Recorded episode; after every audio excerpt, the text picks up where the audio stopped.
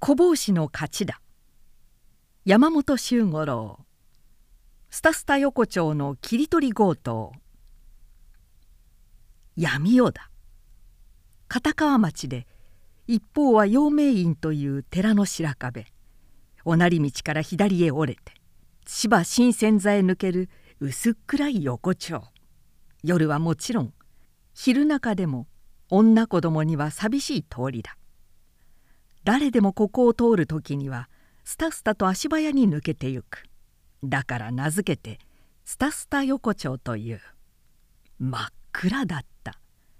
その中を黒い影が一つつつと走ってきたかと見ると、戸を下ろした片川町のとある軒下に身を潜めた。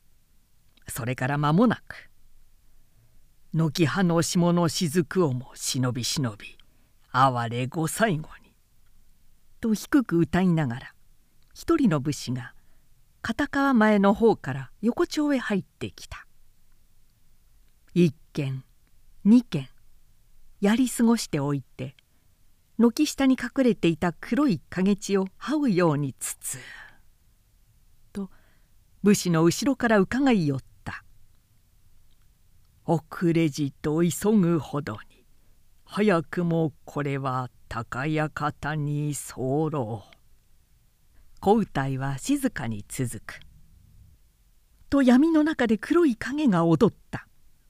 星が飛んだかキラリと空に弧を描いたのは刃の光だ。何やつと武士したたかに切られながら、それでもかろうじて抜き合わせたが、もう遅い。へいという鋭い掛け声とともに踊り込んだくせ者。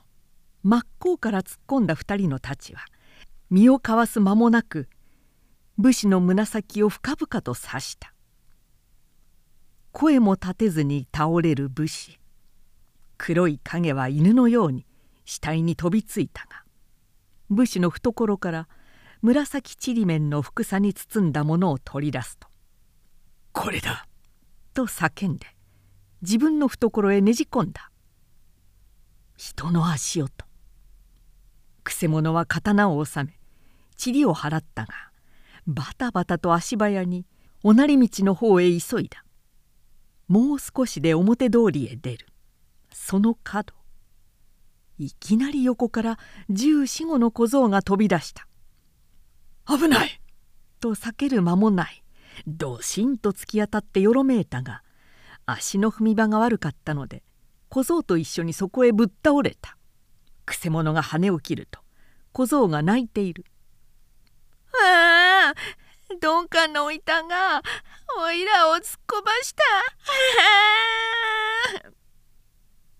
ほっと安心したくせ者。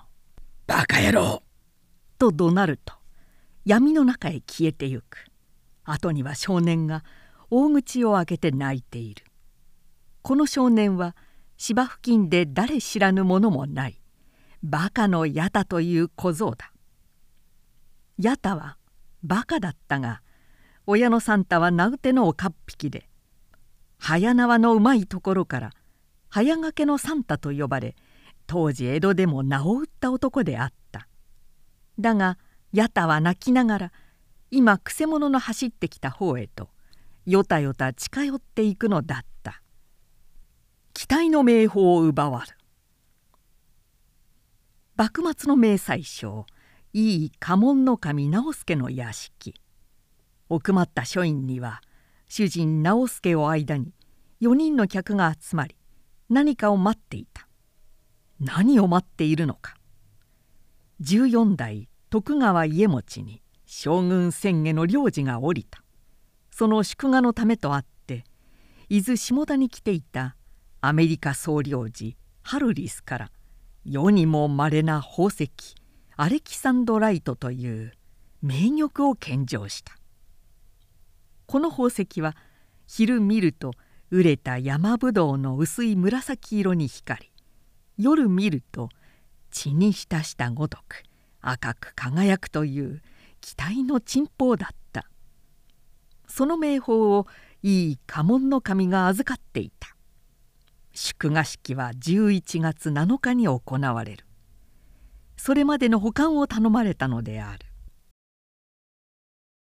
ところで祝賀式も間近に迫ってきた。機体の名宝もいよいよ献上されるのである。一度将軍家の手元へ献上してしまえば、もう臣下としてはそれを拝見するわけにはいかぬ。そこでいい家紋の神の保管している間に、ぜひ一度その宝石を見たいというので、今宵4名の客が集まったのである。芝新鮮座に井伊家の秘密の宝物蔵がある。アレキサンドライトはそこに収めてあった。使者が出かけてからもう一時になる。遅いことだと主人直輔がつぶやいた。そして用人青木与兵衛が呼ばれた。細川光也はまだ戻らぬか。まだ帰りませぬ。迎えを出せ。もはや一時余りになる。はっ。青木与兵衛急いで下がった。それから間もなくかの青木与兵衛が血相を変えて書院を訪れた。一大事でござります。何事じゃ。恐れながら内密の儀にござれば。ようしこう。用人はすり寄って主人直輔の耳に何事かささやいた。いやと家紋の髪の顔色が変わる。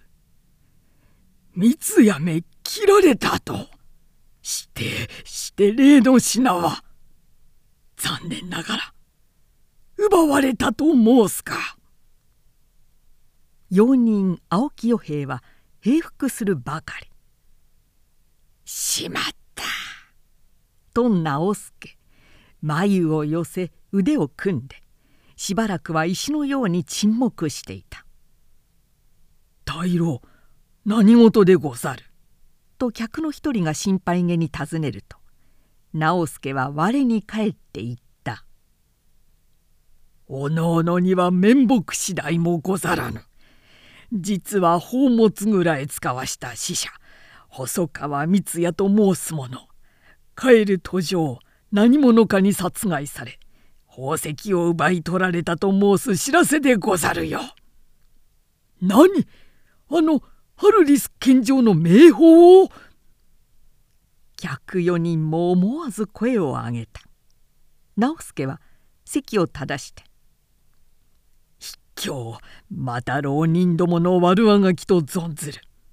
ご祝賀式は7日、今日は5日、余すところ2日ではござるが、いい直輔、骨を子にしても必ず宝石を探し出しまする。もしまた探し出すことができなかった場合には、拙者も武士。そう言ってかすかに微笑んだ。言い手を辞するとき、四名の客は何事か互いにうなずき交わしていた。無残や暗闇坂でまた一人。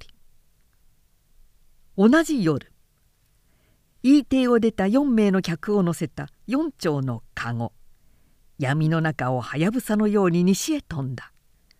霞ヶ関から虎ノ門、琴平町から飯倉へ、それから坂にかかろうとすると、先頭のかごの中から「かごを止めい!」と声がした。四丁のかごはピタリと降りる。四名の武士がかごを出た。先へ屋敷へ帰るがよい。皆後より参る。ほっとかごどもは無言のまま闇の中を四方に去った。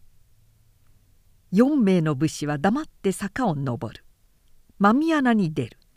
それから行くと片町、右に折れる暗い坂、両側が古い屋敷で高い石垣を畳んだ上から椎の木がこんもり茂っている。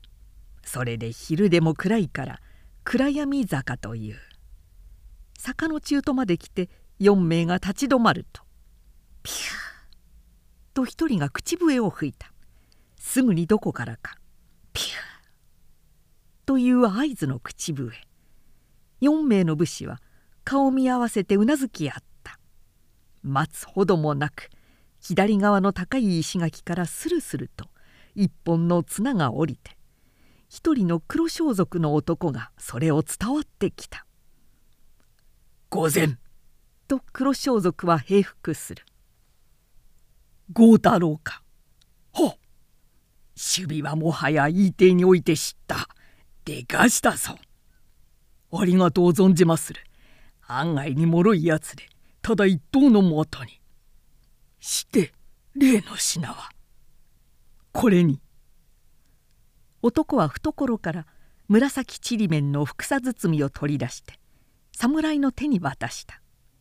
侍の一人が火打ち金を取り出し、ほくちに火がつけられた。4名は額を集めて服紗を開く。中の品をとくと改めてから、さも満足そうにうなずきあって、それを収めた。うん、しかと受け取ったぞ。手柄であった。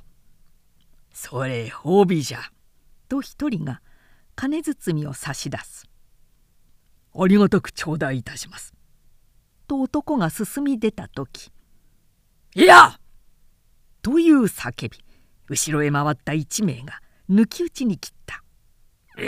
残念と黒装束の男、金包みを相手に投げつけて、タタタ。4、5軒坂を駆け下りたが、追いすがった4名の武士のために、たちまちおっとり巻かれた。それという声とともにひらめく4本の歯。おのれくぜ大和の神と、それが豪太郎という黒装束の男の放った最後の一声であった。こうしておけば他に口外いたすものもないというわけだ。早く黒装束を剥いでしまえと4名が乱暴に豪太郎の死体から黒装束を剥ぎ取ったと、その時どこからともなく「よせよせ、小坊主がすっかり見てしまったぞ、はっはっは」という不思議な声がした。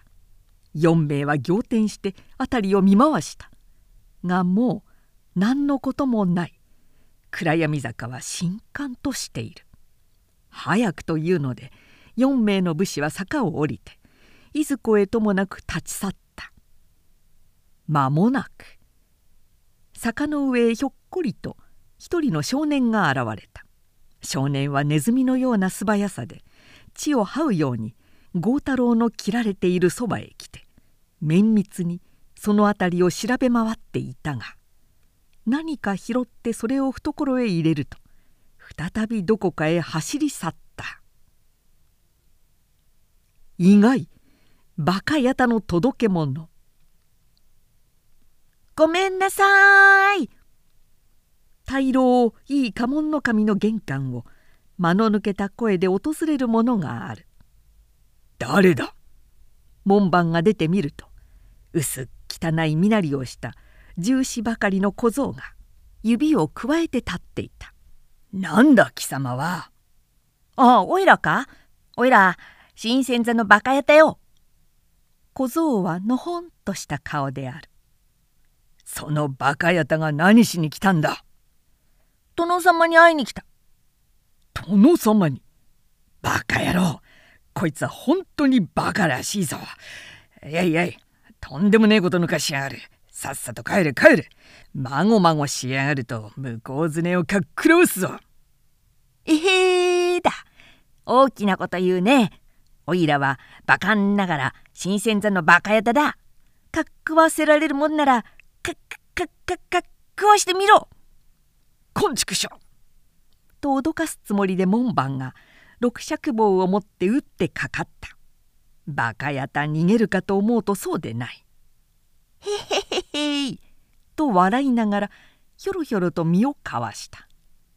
野郎、おじなことともう一度、今度は本気に打ってくるやつをまたひょろひょろとかわしたが、じゃあごめんなはーいというかと思うと、開いていたくぐり門からパッと門内へ飛び込んだ。その早いこと。ろうぜき者だと4名の門番、びっくりしてバカヤタを取り巻いたが、ちょうど途上のため玄関先に出てきたいい家紋の神の目についてしまった。創造主、何事だ。少年一人を取り巻いて見苦しい沙汰だ。控え。喜んだのはバカヤタ。平服した門番の中を飛び出して遠慮もなく、あなたが殿様ですかと近寄った。世が家紋じゃ。何か用か。おいら拾い物をしたんでな、届けに来たんだ。いい様の門がついてんから、そいで届けに来たんだよ。よしよし。してその拾い物というのは。これだよ。とバカヤタが取り出したのは紫ちりめんの服さ。見るより家紋の神顔色を変えて、まさしくアレキサンドライトを包みをきし服さ。これ小僧、この品をどこで拾ったぞ。麻布の暗闇坂だよ。暗闇坂。バカヤタは狐のような目で式台に並んでいる家来たちを見回したが、用人青木与兵衛が暗闇坂と言われた時、はっと顔色を変えたのを見逃さなかった。じゃあさいならとバカやった。ひょうひょうとして帰っていった。家紋の神は急遽途上、南北町奉行を呼び出して、みつみつのうちに厳重な会議が開かれた。神出鬼没の小坊主現る。新鮮座のおかっぴき早掛けのサンタは地震盤に呼び出されて暗い顔をして帰ってきた。呼び出されたようというのはもちろんアレキサンドライト紛失のことである。それがサンタの縄張り内で起こった事件だったので、責任は一層重くなっていた。どこからどう探したらいいだろう。サンタは何度もそれを繰り返してつぶやいてみたが、見当がつかない。ちくしょう、どうしたらいいんだとやけになって、いつも飲んだことのない酒をすすりながらじっと考え込んでいる。親一人子一人、そばには例のバカヤタが寝そべって草草子を見ていたが、ちゃん、何をそんなにため息ばかりつくんだい。腹でも痛いのかいとやっつけた。黙ってろ、心配事があるんだ。話してみな、おいらだって心配してやらな。え、ちゃん。本当だ、てめえがもうちっと利口だったら、こんな時は走り使いぐらいのようには立つだろうに。おととしの暮れからどういう間が差したか、生まれもつかねえ白痴になって、今じゃ近所合併のいい笑いもんだ。情けねえこったぜ。と親心からついには涙ぐんでの愚痴だった。がバカヤタは一向構わない。まあさ、そう心配すんなよちゃん。おいらだって早掛けのサンタのせがれだな。今にどうにかなるよ。ああ、ほんとだともさ。と言ったが、両手をふん伸ばして、ああと大あくび。眠い眠いと言いながら次の間へ引っ込んだと思うと、寝床を取ってさっさと寝込んでしまった。しようのねえ野郎だ。サンタはそうつぶやいて、また宝石探索のことを考え始めるのだった。パタッという音がした。ひょいと見ると、どこから誰が投げたか一通の手紙がサンタの膝先2尺ばかりのところに落ちている。おやと言ったが、急いで手に取って開いてみると、子供の手だけれど上手に書いてあった。一筆啓上。アレキサンドライトお探しならば、麻布片町暗闇坂上の空き屋敷よりお調べがよろしく候。必ず何かの取り物、これあるべく候、小帽子より。小帽子？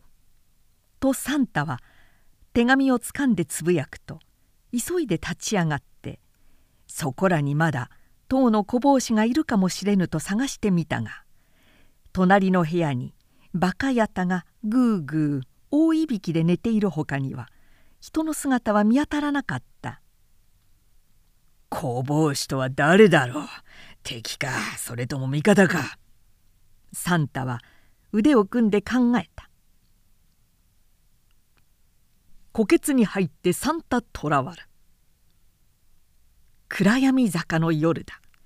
あの人殺しのあった後で、犬一匹通らぬ寂しい坂の片側、高い石垣の上には半ば朽ちかかった白壁の土塀で囲まれた屋敷がある。屋敷といっても5、6年この方住むものもなく、荒れに荒れてまるで化け物屋敷といったありさまである。ところがその化け物屋敷に人声がする。奥まった一室、薄暗いぼんぼりを中にして5、6名の武士が低い声で密談をしている。しと何か聞きつけて、中の一人が話を止めた。深寒とした沈黙の中をギギギギとかすかに物のきしむ音がしてくる。青木でござろうよと一人がつぶやくと同時に、傍らの壁がギリリと回って覆面をした武士が現れた。合言葉はとこちらで声をかける。ボタンに獅子。青木かと一座の中で頭ともおぼしき武士が言う。入ってきた覆面の男は膝をついて、治参いたしました。治公はと、そこで一座は再び密議に移る。入ってきた男、ずっと寄って覆面を取る。見るとそれはいい家紋の神邸に容認をしている青木与兵衛その人だった。そこで青木与兵衛、我々にここへ集まるよう言い起こしたのは何故じゃ。頭らしき武士が尋ねる。はっ、実は今朝伊邸へアレキサンドライトを包みありました紫ちりめんのふくさを届けに参ったものがございました。何かのふくさを。新鮮座近くに住む小せがれめがじきじき家紋の神に届け入れたばかりか、暗闇坂で拾ったと申したので。どうやら家紋の神もこの付近に目をつけた様子でござりますから、万一この隠れ家でも見つけ出されては一大事と存じまして。それは早速の計らい過分であった。そうと知ってはもはや一日たりとも油断はならぬ。早速いずれか別に寄り合いの場所を見つけるといたそう。頭らしい武士はそう言って一同を顧みた。ではもちろんかの品もどこかへ。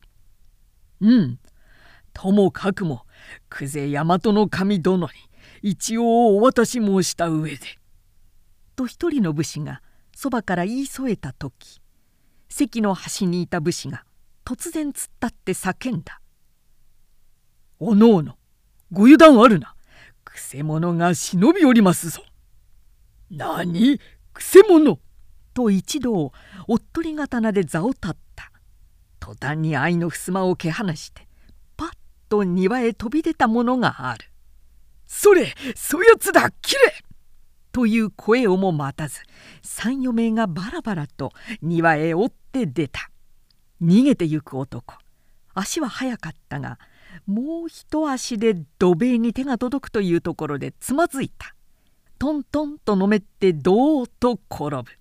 しまったと跳ね起きた時にはすでに4名の武士に取り巻かれていた。しゃらくせえ、のきやがれ。おかっぴきでもちったなうった早がけのサンタだ。悪くあがくと血を見るぞ。それは早がけのサンタだった。サンタは小帽子の投げ踏みを見てここへ出かけてきたのだ。言うな。ここは岡っ引き原に入れる場所ではないが、来たからには礼をせにゃならぬ。動くな。切れ。我らの秘密を知ったやつ切れ。おう。と答えて、一同はぎらりぎらり抜いた。面白い。早掛けのサンタの手並みを見せてやる。さあ来い。と言わせも果てず、さっと切り込む一人。いや！と引っ張ずして横に飛んだが、空にひらめくじって、ピシリと真っ向から一人の額を割った。うわ！と叫んでふんごむ一人。入れ違って肘を突き上げ、後ろから切り下してきたやつを入れ身に取って体を転じた。そこで切り下したのが同士討ちとなる。パッと返り血を浴びたサンタ。間違えるな、サンタはここだと怒鳴る。途端に左右から声もかけずに切ってくる。立ち先五分でさっと身を引く。空を切って身の伸びる両名。手練の早縄。いやっと叫ぶと、両名の武士の手は縛りつけられていた。でかしたサンタというには早い。残った一人がおっとわめいて、もろ手突きに突っかかったやつ。身をかわして歯は逃れたが、ドシンと強い体当たり。足場が悪かったので、あっといったままそこへ倒れる。それとちょうどそこへはせつけてきた武士たち。乗りかかってサンタをたちまちがんじがらめに縛り上げた。憎いやつめ、どうしてくれよ。例の頭らしい武士が皆を振り向いた。この古屋敷はもはや不要でござるゆえ、この男を入れて火を放ってはいかがでござる。一人が申し出た。なるほど。そういたせば何もかも灰になって証拠は残らぬわけ。それがようござろうよ。と相談は決まった。そして縛り上げられたサンタは武士たちの手で古屋敷の中へ担ぎ込まれた。サンタの命はまさに風前の灯火だ。走る小帽子。それから間もなく、いい家紋の神の書院では主直輔が政治向きの書類に目を通していた。静かな夜で、はるかにお堀でなく鴨の声が聞こえるばかりだ。御前。低いだが力のこもった声がした。家紋の神がふっと顔を上げたが、驚いて思わず身を引いた。いつどこから入ってきたのか。表を半ばを覆った14ばかりの少年がそこに両手をついて座っている。何者だ。小帽子と申しまする。殿様のご紛失なさったアレキサンドライトを探すために苦心いたしておるものでございます。して何をで参った。先夜宝石の奪われました夜、お屋敷に4名の客人が見えていたはず。そのお名前が伺いたく、夜を忍んで参上いたしました。4名の生命が何の役に立つか存ぜぬが、隠すにも及ばぬことゆえ教え使わす。板倉佐渡の神、橋本岩見の神、久世大和の神、斎藤出羽の神、以上4人じゃ。少年はじっとそれを記憶するようにしばらく目をつむっていたが、ありがとう存じます。宝石は明朝までに殿様のお手元まで必ず持参いたします。ごめん。言うかと思うと、小帽子と名乗る少年の姿は襖を開けて次の間へ忍び出てしまった。家紋の神はまるで夢でも見たように、しばらくはただその後を見送るばかりであった。小帽子は闇の中を走る。目指して行く先は麻布飯倉にある板倉佐渡の神の屋敷だ。全体今度の事件は、いい家紋の神を大老の席から追い落として自分が取って代わろうとする老中たちの仕事に違いない。預かっている宝石が紛失してそれが祝賀式の当日までに出なかったら家紋の神はお役御免の上切腹は免れぬだろう。その後で宝石を探し出して届け出るものがあればあっぱれ手柄として大老の一がもらえるかもしれない。いいな、確かにもらえるに違いない。やつらめ、そう考えて共謀してやったにそういない、と走りながら小坊主は一人つぶやいた。そうとすればまず老中仲間で一番野心の強い気ぐらいの高い板倉佐渡の神を洗ってみなければならぬ。そこで佐渡の屋敷へ急ぐのだ。小坊主走りに走って飯倉の角へ来た。左へ折れると飯倉の屋敷だ。曲がろうとするとうわーうわーという人の騒ぎ。振り向いてみると片町の方に当たってかすかに火の手が見える。火事だと駆けてゆく人々。追いすがって聞く。火事はどこです。暗闇坂の秋屋敷だ。しまったと小坊主宙を飛ぶように暗闇坂をめがけて突っ走った。来てみるともう屋敷の中は火が回ったらしく、軒先からはメラメラと炎の下が翻っている。危ないと必死に止める火消し方の手を振り払って小坊主屋敷の中へ飛び込んだ。一面の煙、一面の炎、半ば朽ちかかった家具は油紙に火のついたよう。ただ訳もなく燃え広がるばかりだ。やつら火を放つからには大事な証拠の品を燃やしてしまうつもりに違いない。畜生、そんなことで小坊主の目がくらませるもんか。と少年は炎をくぐりくぐり狂気のように部屋から部屋へと走り回った。しかし別に秘密の品らしいものは残っていない。火はますます高く、煙はいよいよ濃くなってくる。もうダメだと思ったから小坊主少年表へ飛び出そうとしたが「あっ!」と言って思わず部屋の片隅へ飛んでいった。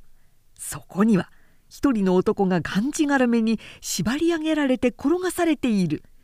近寄ってみるとうめき声を立てているのは無論まだ生きている証拠だ。しっかりしろと言うと小坊主必死の力を込めて男を担いだ。しかしいくら強いようでもまだ骨の固まらぬ子供、よろよろよろよろとよろめく。火と煙は容赦なく渦巻きをなして舞い狂う。ナム八万と小坊主巻き替える煙をついてしゃにむに走った。神の助けか、足を踏み外してとうと転がり落ちたのは庭先だった。そこへ火消し方が飛んでくる。小坊主と男は椎の木林の方へと運ばれた。早く早く久世大和の屋敷へと男は上言のように叫び続ける。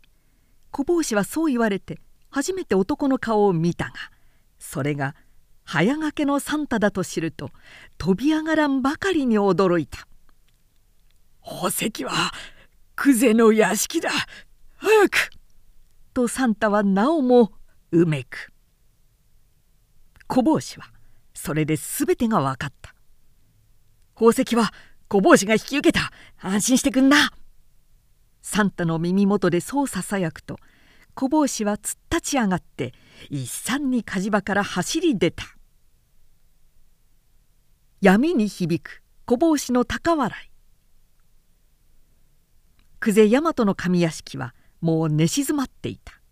だが主人大和の神は奥の人まで腹心の地震柏木三郎兵衛を相手に暗論を引き寄せて何か調べていた。いかにも見事な石でござりまするな。期待の珍品じゃ。昼はあのように薄紫に光り、夜になれば核のごとく血のように赤々と輝く。まことに尊い宝石じゃな。したがいいかもめ、今頃はさぞお絵面を書いていることでござりましょう。ご祝賀式はいよいよ明日。宝石は手に入らず、さぞはがみをして悔しがっているでござりましょう。そうじゃ、これでいい目がお役御免と相なれば、世がこの宝石を献上する。さすれば、その功をもって大老を仰せつけくださるは言うまでもないことじゃよ。いかにも執着至極に存じまする。と、その時、どこからともなく声がした。いや、ダメだ。小坊主が宝石を取りに来た。ああ、あの声はいつか暗闇坂の。と仰天して、久世大和、刀を取ろうとしたが、その時遅く小石がブーンと飛んできて、行灯に当たった。パッと行灯の火が消える。柏木三郎兵衛は聞こえた小太刀の名人。えいとわめいたが、闇の中で近づく気配をうかがって抜き打ちをくれた。わっという声。切られたのじゃない。久世大和の神が、何者かにドシンと衝突して飛び上がった声だった。それっきり、あとは神官として足音もない。殿、三郎兵衛か。くせ者はいかがいたしました。宝石は。宝石は、おお、懐にあった。それは祝儀でござりました。言ってるところへ。にわかに玄関先が騒々しくなったと思う間にどやどや押し込んでくる人の足音。やあ、久世大和の神、神妙にいたせ。音いただしのことあってのお手配じゃ。神妙にいたせ。口々にそう叫びながら次第に近づいてくる。おお、手が回ったな。もはやこれが最後じゃ。三郎兵衛、霧死にだ。はっと答えて柏木三郎兵衛袴の桃立ちを取った。さっと差し込む眼道を提灯の光、真っ先にふんごんでくるやつを待ちもうけていた三郎兵衛、声をもかけず切って倒す。恐れてさっと引く途端に襖を蹴破って次の間へ飛び出る。さあ来いと関の孫六一尺七寸を正眼に構えた。柏木三郎兵衛は強いぞ、よれ。叫ぶよと見るや、たた二足左になぐと見えてつばめ返し、寄った右手の三人をなで切りに切った。御用だ御用だと声も乱れ乱れ、薄暗い眼灯提灯の光の下でたちまち血の池地獄のありさまが現れる。17、18人続けざまに切り倒した三郎兵衛、主人久世大和の神の部屋へ戻ると大和の神が見えない。殿、殿、いずれお越しなされたか。殿と声を限りに呼んだ。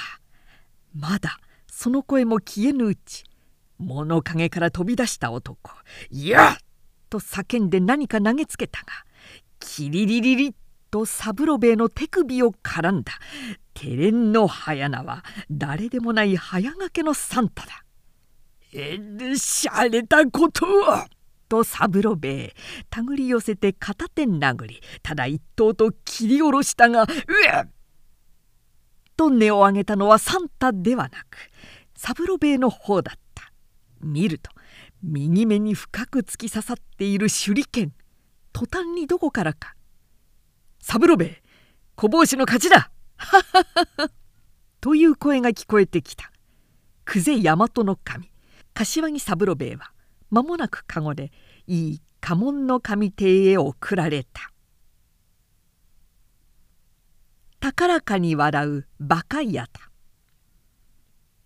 早朝であるが、いい邸には老中の主だった人々がより集められた。大目付木村相模の神の顔も見えるし、ずっと松座には主君者早掛けのサンタも控えている。大広間の中央に久世大和の神、柏木三郎兵衛、板倉佐渡の神、井伊家用人、青木与兵衛の4名が引き据えられている。もはや各愛なる上は隠すも益なきことじゃ、ありさまを申し述べる。とさすがは武士の思い切りよく、久世大和の神は列座の人々を前に罪を明かした。井伊殿に失策を与え、我ら大老の位置を頂戴いたそうと存じおった折、患者として入り込み至る青木与兵衛よりアレキサンドライトのことを聞き込み、老中板倉佐渡と語り合わせて死者細川光也の祈祷を待ち伏せ、豪太郎とも家来に切り殺させた上、宝石を奪い取らせたのでござる。豪太郎と申す者はいかがいたした？暗闇坂において切り捨ててござる。して暗闇坂の空き屋敷に火を放ちたるは、かの空き屋敷は長らく我々が秘密の寄り合いをいたした場所ゆえ、何かと証拠など残っては深くと存じ、火を放ってござる。これですっかり罪を自白したわけである。尋常に白状せしだん神妙である。さらば宝玉アレキサンドライトを差し出すがよい。私の懐に小包がござります。それが火玉でござります。それと下役の者が久世大和の神の懐から小さな風呂敷包みを取り出した。いい家紋の神はと安心の吐息を漏らした。老中の人々も目を見張って包みを見守った。包みを受け取った家紋の神は震える手先でそれを開いた。「あっ！」と思わず一同が声を放った。見よ、そこには土まみれの小石が一つ入っているばかりではないか。家紋の神はそれを大和の神の面上へ投げつけた。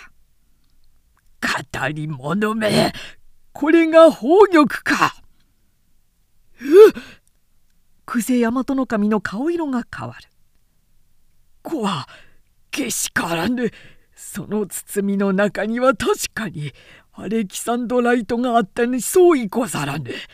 柏木三郎兵衛と共につい先ほど調べたのでござる。